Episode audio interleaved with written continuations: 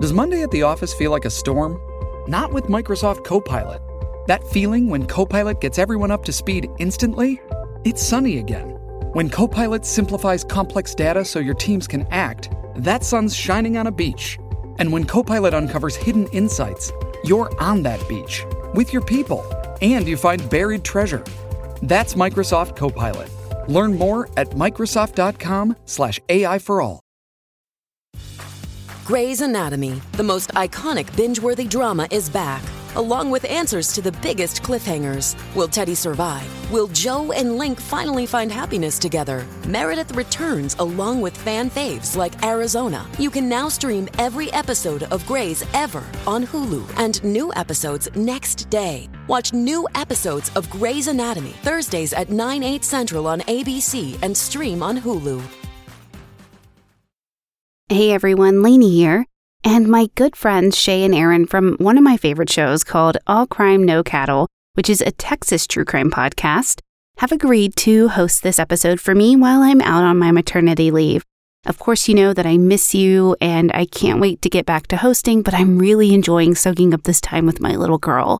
So, before the show gets started, I want to let you know where you can find out more about All Crime No Cattle. You can go to their website, allcrimenocattle.com, Find them on Twitter at AC in as a Nancy C podcast and on Instagram at All Crime No Cattle. And as Shea and Erin like to say, always remember crime is bigger in Texas, y'all. Okay, on to the show. Explicit content is found in this episode, so listener discretion is advised. Welcome back to the True Crime Fan Club podcast. I'm your guest host, Erin, of the All Crime No Cattle podcast. I'm sitting in for Lanie, who is on maternity leave. The case we are going to talk about today is likely familiar to true crime fans. Over the years, this case has become more than an unsolved mystery. It has also become one woman's crusade for justice over the corruption and abuse of power by county, state, and even federal officials. The biggest source for this episode was Mara Leveritt's book, The Boys on the Tracks. Okay, on to the show.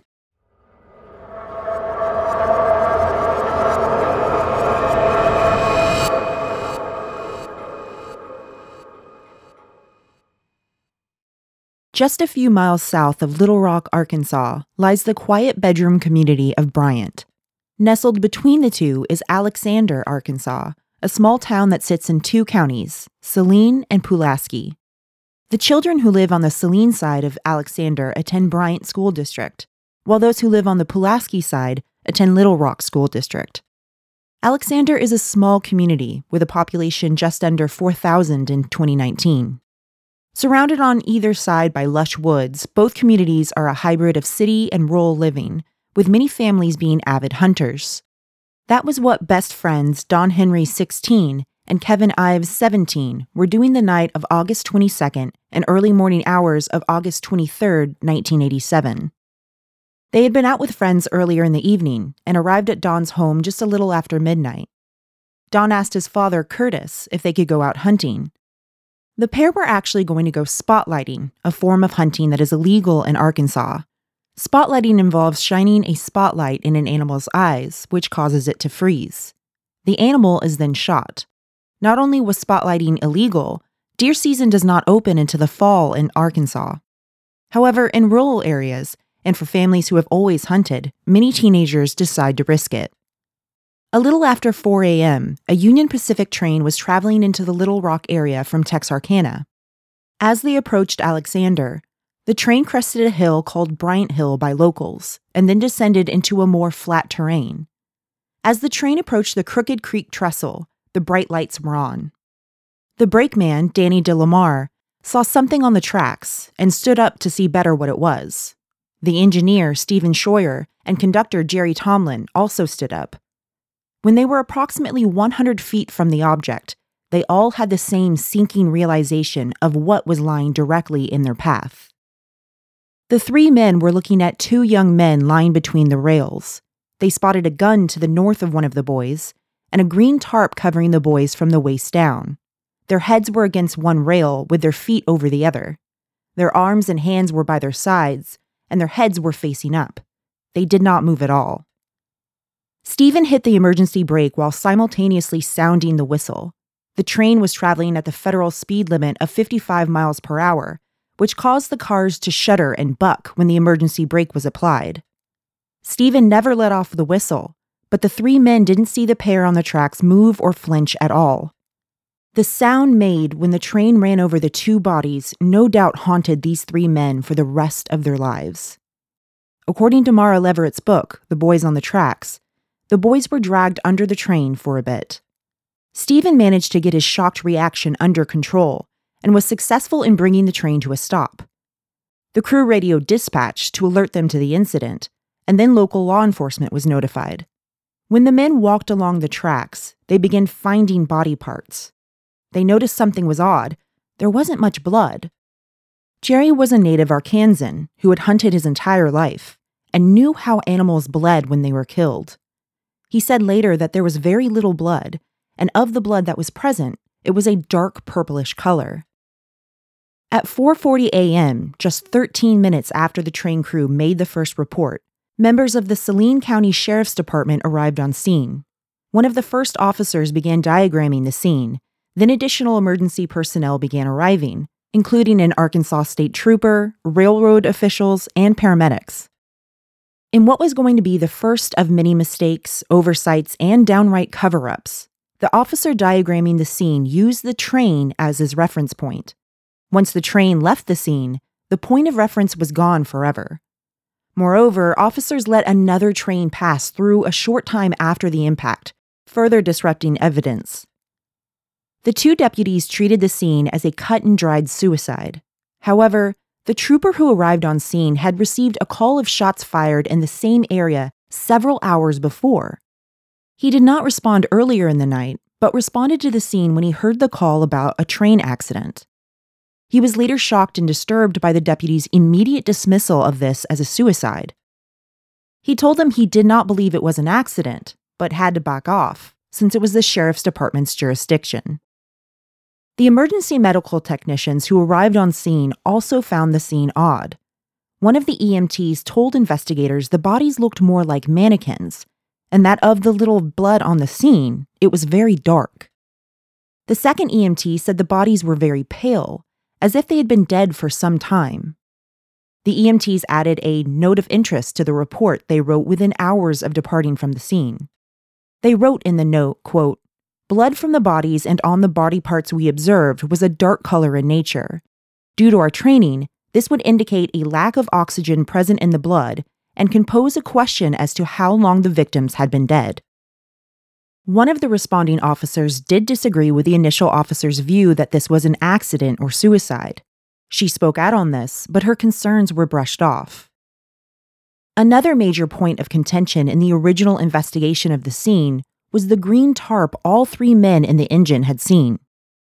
Jerry had walked up and down the tracks looking for the tarp and finally found where it had blown to the bottom of the trestle. He made sure to show it to Deputy Talent, who said it must have been an optical illusion.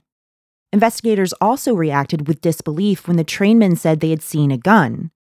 It appeared they had not even walked the tracks yet, so Jerry showed that to him as well.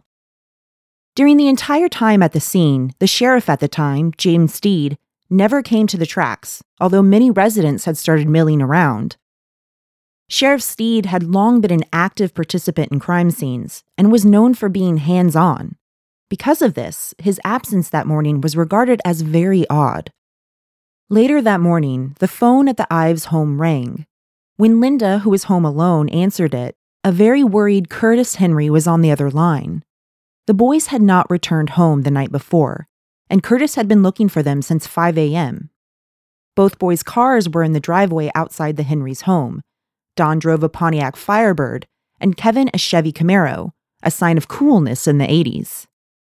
Curtis drove around, even encountering a deputy at the railroad tracks of Shobe Road.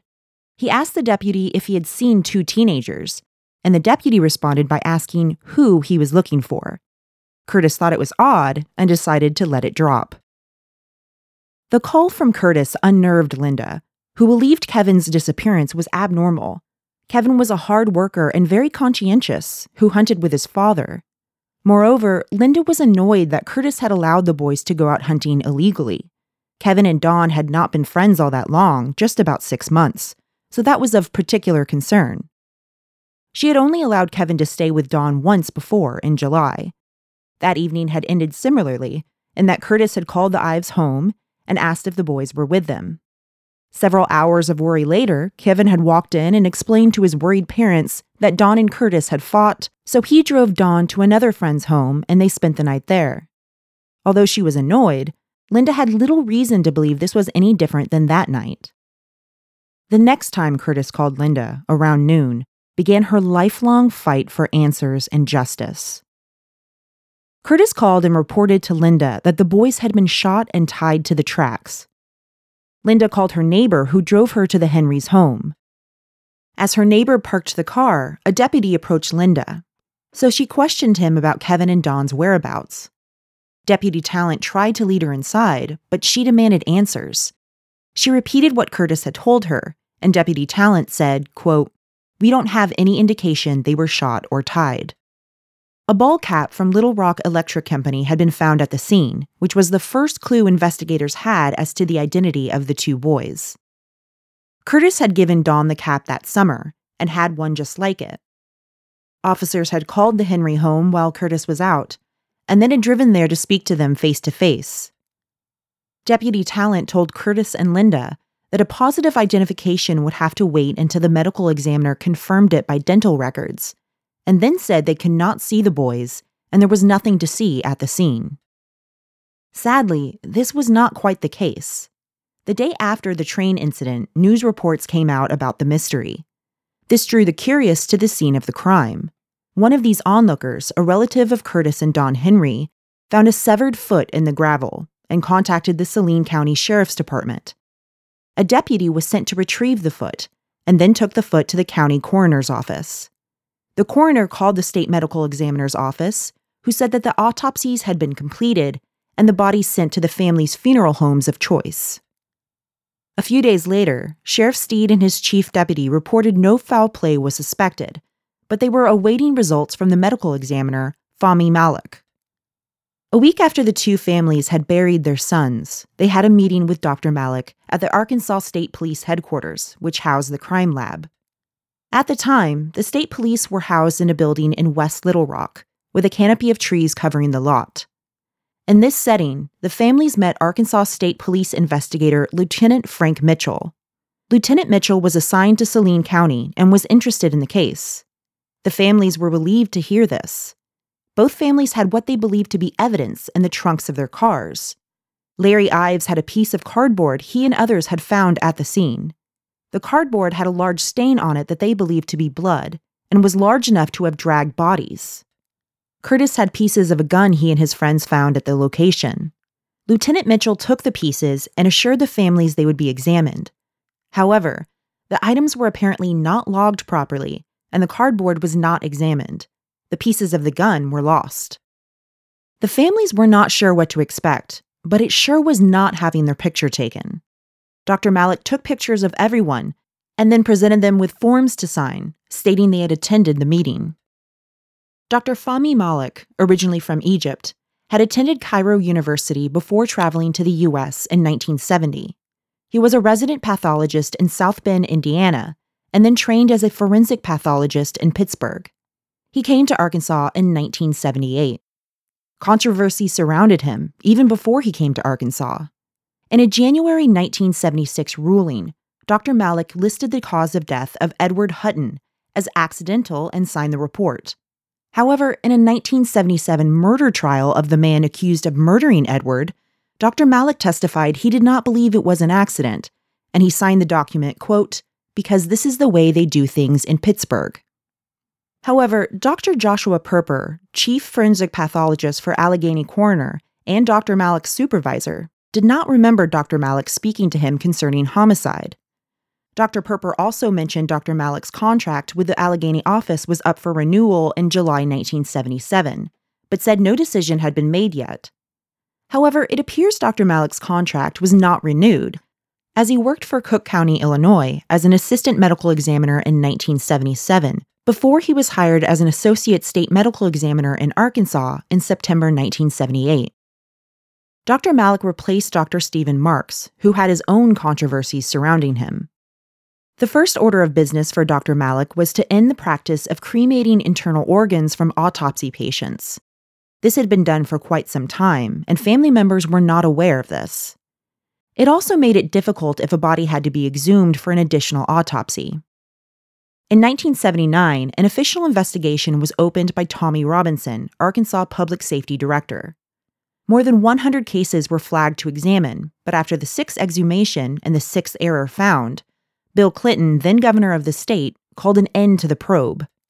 One case found to have been improperly handled by Dr. Marks was that of a young woman who was found floating in Lake Ouachita. Her death was ruled to be suicide by drowning. There was a large gash on top of her head, which was said to be an injury sustained when her body floated to the surface and came into contact with a boat propeller.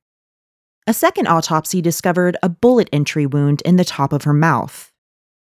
A second case was the death of an inmate, ruled natural due to a heart infection.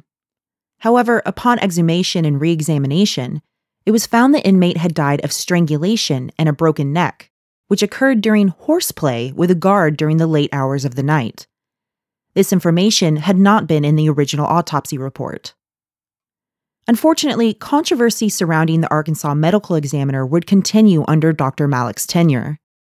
At the first meeting with Dr. Malak, however, the families were not aware of any of these controversies. After having their pictures made, Dr. Malak provided a copy of his official ruling, simultaneously announcing that the case was the cause of THC intoxication. The report actually read, quote, at 4:25 a.m. on August 23, 1987, Larry Kevin Ives, 17, and Don George Henry, 16, were unconscious and in a deep sleep on the railroad tracks under the psychedelic influence of THC, marijuana, when a train passed over them, causing their accidental death. The families were stunned and perplexed. They did not know much about drugs, but had never heard of psychedelic influences of it. Linda asked Dr. Malak how high the levels were. Dr. Malak wrote 5 on the chalkboard and then 100. He pointed at the five and said people whose levels were at five are considered to be under the influence. He jabbed at the 100 on the board and said that was how high the levels were in Kevin and Don's blood. Linda wanted to know what type of measurement that was, and Dr. Malak replied curtly with units. Still confused, the parents wanted to know how many marijuana cigarettes they would have had to have smoked to get those levels. Dr. Malak replied, but never actually provided an answer. The parents asked again and again. Dr. Malak launched into a lengthy explanation without answering their question. Dr. Malak became frustrated and hostile and threatened to show the autopsy photos to the parents. No matter what they discussed, Dr. Malak seemed increasingly angry, and the parents tried to ask other questions. He still continued reaching for the photos, until Chief Deputy Rick Elmendorf reached for the envelopes containing the photographs and said, quote, They don't want to look at these. Sitting back down, he whispered to Linda that Dr. Malak had told him 20 marijuana cigarettes, a number Dr. Malak denied ever stating. Curtis asked Dr. Malak how the boys could have laid down in identical positions side by side if they were so stoned. Dr. Malak's reply was, I've seen stranger things in my career. Once Dr. Malak's ruling was made public, it created an uproar in the media. However, Saline County Sheriff's Department said that they were satisfied with it. Linda, wanting more answers, began asking questions of everyone.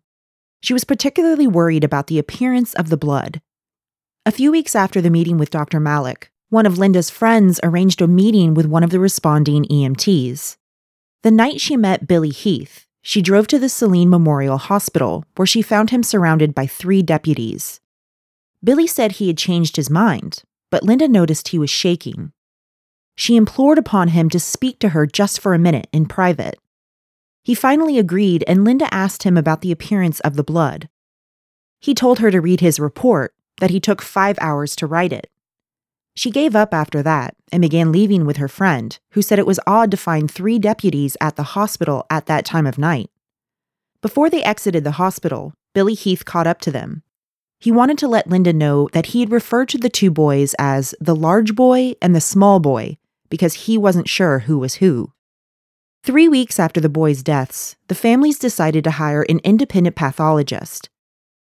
They selected one out of Memphis, Tennessee, Blood was available for both boys, but urine was only available for Kevin because Don's bladder had been destroyed. The pathologist confirmed Dr. Malak's findings by only testing Kevin's urine. He never tested the blood. The families contacted the independent pathologist, who confirmed that he had not tested the blood and was able to agree with Dr. Malak's findings because he knew the tests the lab ran. The parents asked him point blank if he had spoken to Dr. Malak before they had, he agreed he had and never sent the families a bill. The case seemed to stall after Dr. Malak refused to release samples for other independent labs to test, even though the families obtained a court order. On February 7, 1988, Linda started calling the media and held a press conference the next day. The families expressed their frustrations and concerns about the investigation, including information about Dr. Malak's refusal to submit to the court order. Of course, the press conference was explosive and was picked up by local and national papers.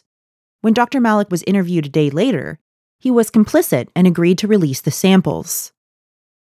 However, after he agreed in front of the press, he held a meeting with Curtis and Larry only, where he decided to display some power in a heartless manner. While they were talking, one of Dr. Malak's assistants brought some jars into the room. Opening one, he poked the item inside with a pencil and told Curtis, quote, That's a part of your son's heart. Knowing Dr. Malak was playing a game, Curtis just asked what was in the other jars. True to his usual nature, Dr. Malak got angry and closed the jar. He tried to persuade them that sending the samples elsewhere would be a foolish waste of money. Richard Garrett contacted Linda after the press conference.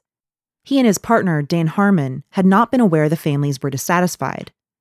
Dan Harmon had been the special prosecutor in an embezzlement case involving Saline Memorial Hospital several years earlier. Several people were indicted after that grand jury meeting, and Dan Harmon was a hero to Saline County.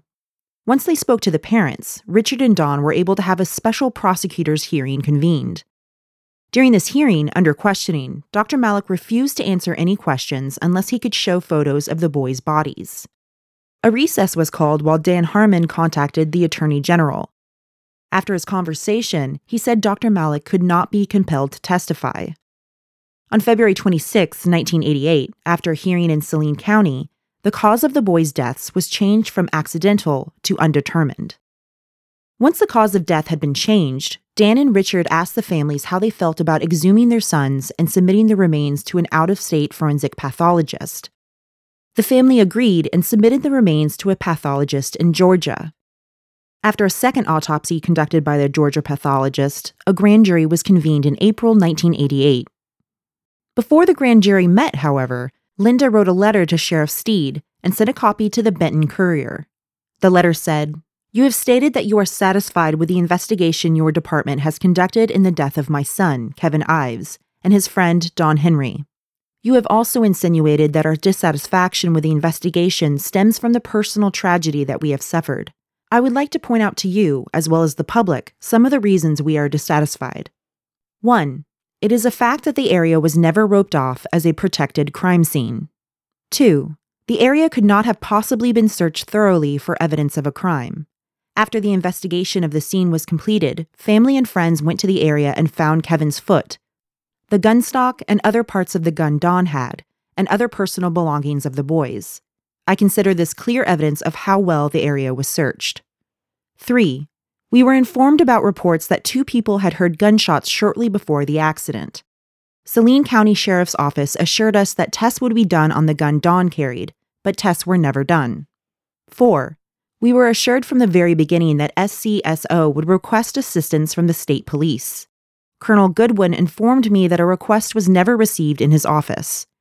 It is a fact that there is no state police report of any kind filed on the accident. 5. Three train crew members reported a green tarp partially covering the boys as they lay on the tracks. One of the crew saw where it landed and shined a light on it and informed SCSO where it was. SCSO assured us they would personally interview the train crew rather than rely on the railroad investigator's report. That never happened either. They now tell us that this green tarp was an optical illusion. 6. There was information given to the SCSO that could have developed into a possible lead, but the informant was never contacted. 7. Don's stepmother found a partial bag of marijuana in Don's jean pockets on 2 nearly six months after Don's personal effects were returned to her. An SCSO deputy said they turned the boy's clothes inside out, but somehow they missed the bag of marijuana, evidence and contraband. What else was missed besides a foot and marijuana? 8. The back of the train was used as a reference point for gathering evidence, so when the train pulled away, the reference point was lost forever. These are just a few of the things regarding SCSO's investigation that we are unhappy over, some things we know about. I shudder to think what we do not know about. And last of all, Sheriff Steed, you have no firsthand knowledge of this investigation that you are so proud of. You did not even bother to go down to the scene nor have you ever contacted us personally regarding the death of our sons. The letter was a mother's battle cry.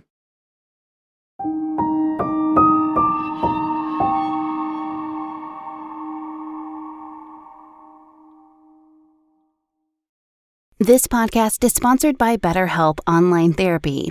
Check out betterhelp.com slash TCFC. Now, as you know, I am a new mom, so my life is kind of crazy right now.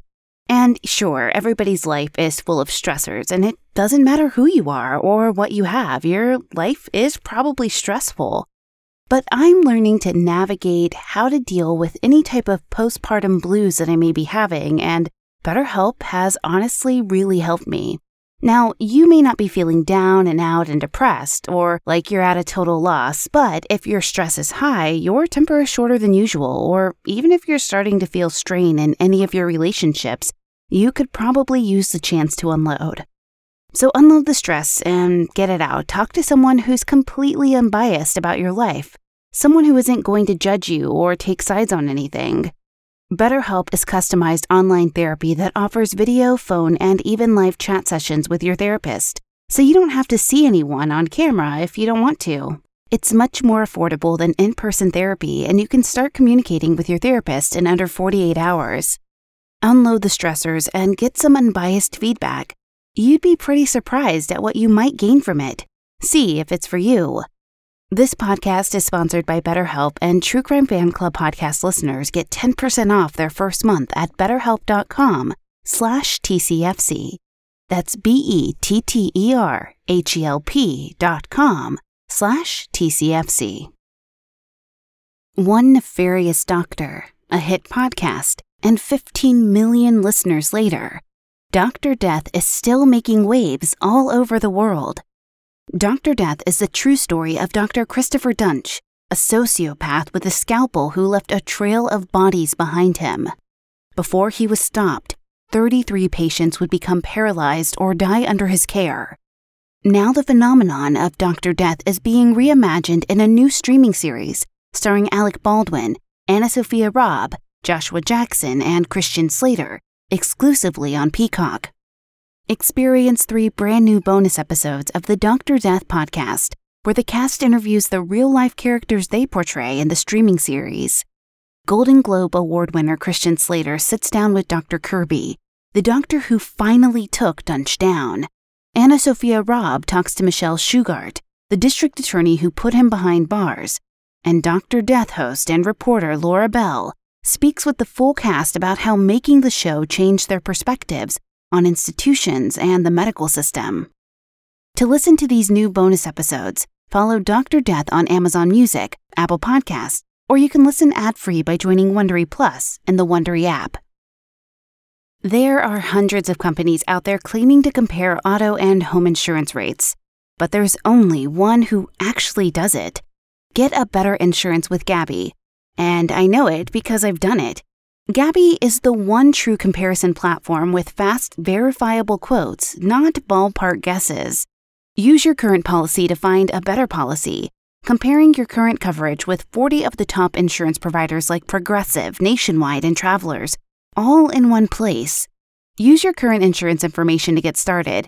It's free, and they only show policies that are the same or better than your current coverage, many of them at a lower price.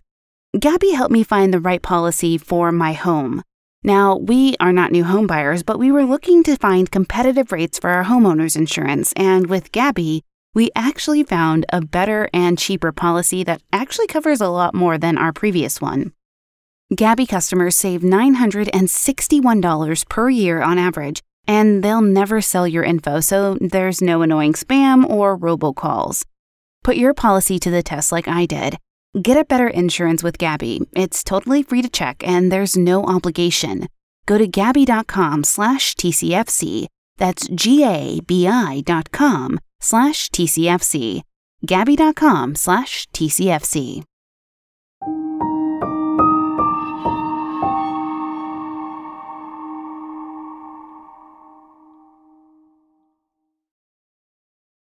Prior to the grand jury, the second autopsy findings were revealed. This autopsy found that Don Henry had been stabbed in the back and Kevin Ives had been beaten with a rifle butt. Dr. Burton, the Georgia pathologist, testified during the grand jury hearing that the boys, quote, were either incapacitated, knocked unconscious, possibly even killed, their bodies placed on the tracks, and the train overran their bodies. The grand jury issued a report in September 1988 stating, quote, our conclusions are that the case is definitely a homicide. A forensic pathologist was able to match stab wounds to Don by using his shirt. Once the deaths were ruled homicide, things began to get weird surrounding Dr. Malak. Linda began receiving phone calls about other cases Dr. Malak had ruled on. One night, the father of Janie Ward called her. Janie had died on September 9, 1989, while at a party outside of Marshall, Arkansas. She had fallen backwards off a 10 inch porch and had broken her neck. Some of the party goers loaded her into the back of a pickup and drove her into Marshall, where she was pronounced dead in the parking lot of a bank. Janie's first autopsy revealed she had a hangman's fracture, which is when the neck is bent so far back it is separated from the spine. It usually occurs with an impact to the face, not a fall backwards.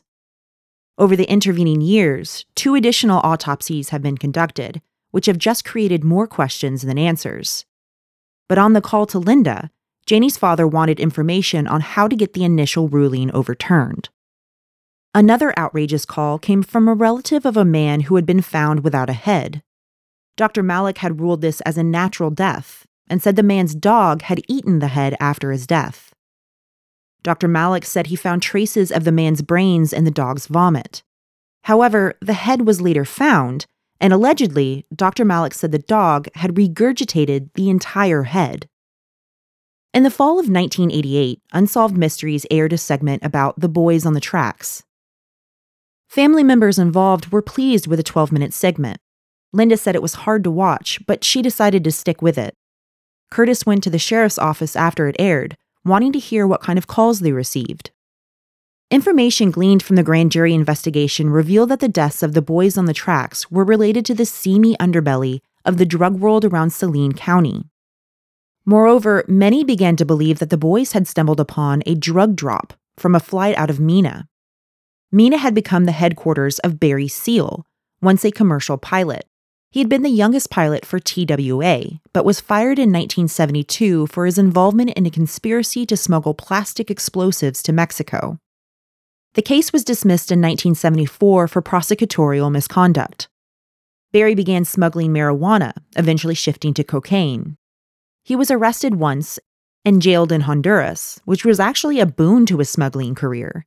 In jail, he met several important contacts, and on the plane home, he met his first connection to the Medellin cartel. In 1983, Barry was indicted for drug related charges. When he was found guilty for one of the counts, he decided to contact the vice president's special drug task force. After being vetted, he became an informant and worked undercover for the DEA. He arranged successful meetings before being outed. Eventually, the Medellin cartel put out a hit on Barry's seal, and he was assassinated on February 19, 1986, 18 months before Kevin and Don were murdered. Additionally, his biographer stated Barry never used the Mena airport in his drug smuggling efforts. However, Barry started using the Mena airport because he was attracting so much attention in Louisiana. In 1988, Sheriff Steed lost his re-election bid. On November 10, 1988, two days after the election, Dan Harmon burst into the credit union where Linda worked. He was visibly shaken, and he told her that Keith McKaskle had been murdered. Keith had been a skilled photographer who was asked to take aerial photographs of the area where the boys died, but was also the owner of a club on the Saline Pulaski County line, the Wagon Wheel Lounge. Saline County is dry, so this was a popular spot for residents of both counties. Before the election, Keith allegedly threw two pennies on the bar and said that was what his life was worth if Steed wasn't reelected. Keith was a large man who handled fights with ease. He was a friend of Don Henry's father, but was also acting as an informant in the case, since he heard so much in his bar. He'd had his throat cut and was wrapped in a floral shower curtain. Before his death, he had told his friend, Deputy Kathy Carty of Saline County, the deputy who had objected about the investigation while at the train tracks, that she needed to watch Dan Harmon, as he was one of the biggest dealers in the area. Keith Coney, a friend of Kevin and Don both, had information related to the case. He told his father that he had been with Kevin and Don on the night of their murders. He took off on his motorcycle when a deputy's car approached them and allegedly said he saw them being forced into the car. On May 17, 1988, Keith was killed when his motorcycle ran into the back of a semi truck. Witnesses stated he was being followed and reported he had a slashed throat when he crashed. On January 22, 1989, another witness for the grand jury, Greg Collins, was killed with three shotgun blasts to the face. In March 1989, another witness in the grand jury hearing, Daniel Boone Bearden, disappeared. Although a tip said Boone was buried in a remote location near the Arkansas River, only a piece of his clothing was recovered. He has never been found. Jeffrey Edward Rhodes went missing in April 1989 after telling his mother and father he was scared for his life. Jeffrey had told his father, who lived in Texas, that he needed to get out of Arkansas because he knew way too much about Kevin and Don, as well as Keith. Just a few days after this conversation, his motorcycle was found on the side of the road, parked. His mutilated body was found a week later in a dumpster and had been set on fire. Frank Pelcher was convicted of his murder. In June 1990, Jordan Kettleson was found dead in his pickup truck. He had died of a shotgun blast to the head and was cremated before an autopsy could be conducted. Subsequently, no investigation was ever launched. In September 1991, Dr. Malak announced his resignation from the crime lab. Coincidentally, President Clinton's presidential campaign began at the same time. It was discovered later that an investigation was started in 1988, around the same time as the grand jury hearing. This investigation was a deep dive by state and federal agents who were looking into allegations of drug dealing by Dan Harmon and other members of law enforcement in the Saline Pulaski area. Assistant U.S. Attorney Robert Govar led the investigation, but the investigation stalled when Dan Harmon indicted one of Robert's key witnesses. He began a second investigation, trying to get assistance from several federal agencies, including the DEA, the FBI, and the IRS. The IRS was the only one who committed initially, although Robert's boss eventually was able to get two FBI agents and two undercover state police officers. Dan Harmon quickly became a target in the investigation, which he knew. One factor that infuriated Dan was that there were undercover agents working in his area, and he did not know who they were. The head of this new task force, operating outside of the U.S. Attorney's investigation, was Jean Duffy. She had been appointed by the outgoing prosecutor in the 7th Judicial District and had immediately hired undercover agents. Dan quickly began casting aspersions about Jean, calling her a crazy bitch. He also announced his candidacy as prosecutor and said the first thing he would do was fire her. Eventually, things would become so heated between Jean Duffy and Dan Harmon, once he was elected prosecutor, that she fled the state. At some point during the investigation into Don and Kevin's murders, a new witness came forward. He stated that on the night of the murders, he had witnessed two police officers beating two boys and then throwing them into a police car. Unfortunately, when this witness came forward, he was jailed for back child support, and after his release, he disappeared. On November 19, 1995, Dan Harmon's ex wife's home was searched at her landlord's request after an altercation. Hot Springs police found an empty cocaine evidence package that was supposed to be locked in the evidence locker at Dan Harmon's offices. On November 30th, Dan's ex wife, Holly, was arrested after making a phone call from Dan's phone to an undercover agent, trying to buy a small amount of methamphetamine. On March 18, 1996, Jean Duffy appeared on The Pat Lynch Show, revealing charges had been filed against Dan Harmon. She also informed other media sources that Dan had been present at Kevin and Don's murders. On March 22, 1996, Dan Harmon announced that he was running for Saline County Sheriff on the Democratic ticket. The next day, March 23, Dan was arrested on felony kidnapping and aggravated assault charges. His ex alleged that he had dragged her from her car, then took her on a ride at 100 miles an hour. While Dan was in jail, he went on a hunger strike and protested that his arrest was a political ploy. At a press conference a few days later, he said he would sue Jean Duffy and the Malvern Daily Record. In 1997, Dan Harmon was convicted of multiple charges of racketeering. He spent 11 years in jail.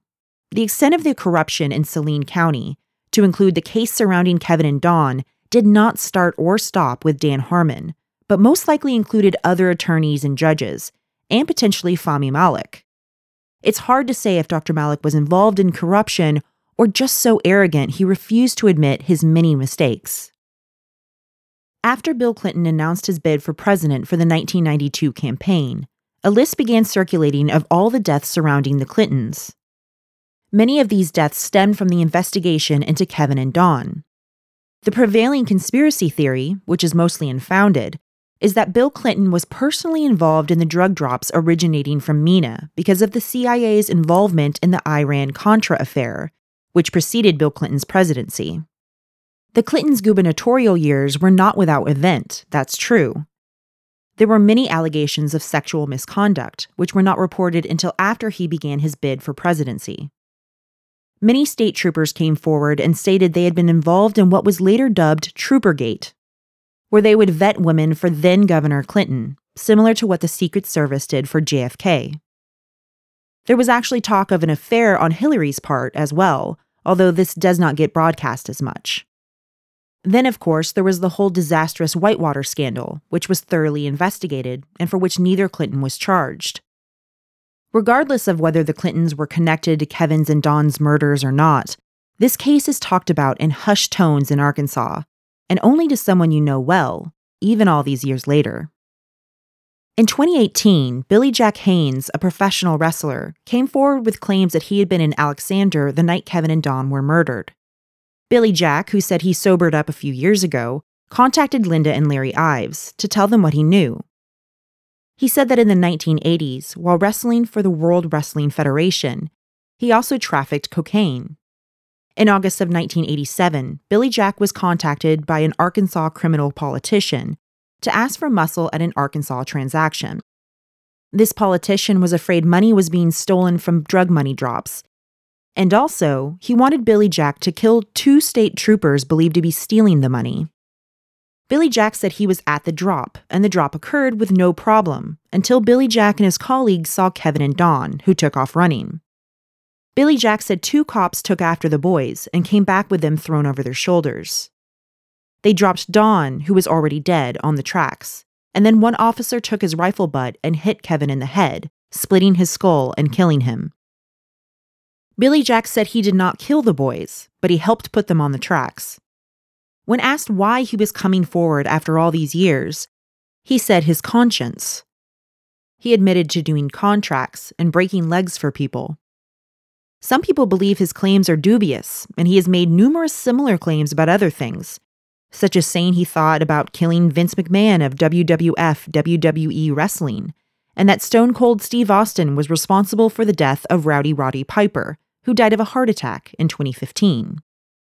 Aside from a great deal of local news coverage in 2018, Billy Jack Haynes' confession appears to have been another dead end.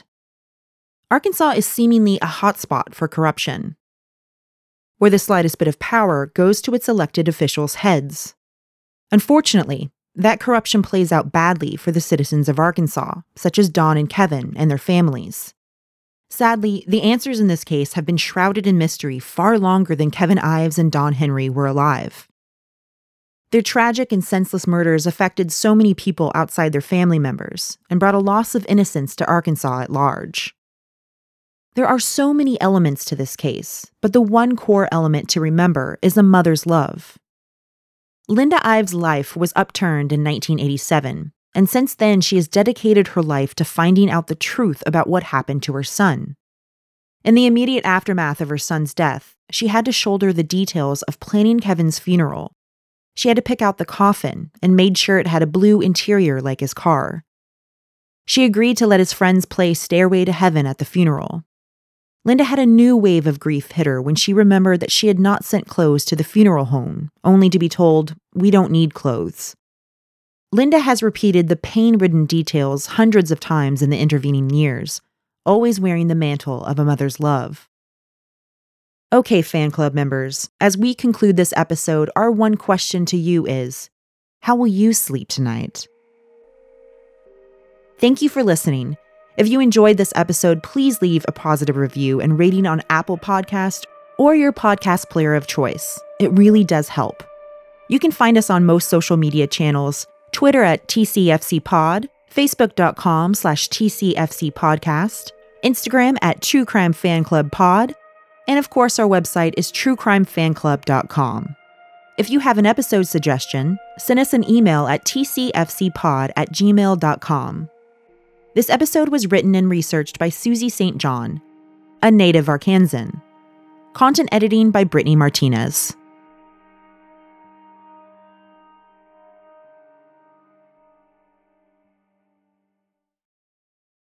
Lucky Land Casino asking people what's the weirdest place you've gotten lucky? Lucky? In line at the deli, I guess? Aha, in my dentist's office.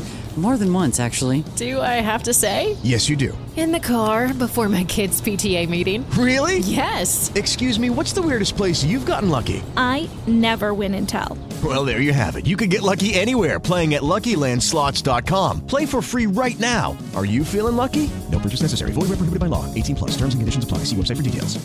Lucky Land Casino asking people what's the weirdest place you've gotten lucky? Lucky? In line at the deli, I guess? Aha, in my dentist's office. More than once, actually. Do I have to say? Yes, you do. In the car before my kids' PTA meeting. Really? Yes. Excuse me, what's the weirdest place you've gotten lucky? I never win and tell. Well, there you have it. You can get lucky anywhere playing at LuckyLandSlots.com. Play for free right now. Are you feeling lucky? No purchase necessary. Void where prohibited by law. 18 plus. Terms and conditions apply. See website for details.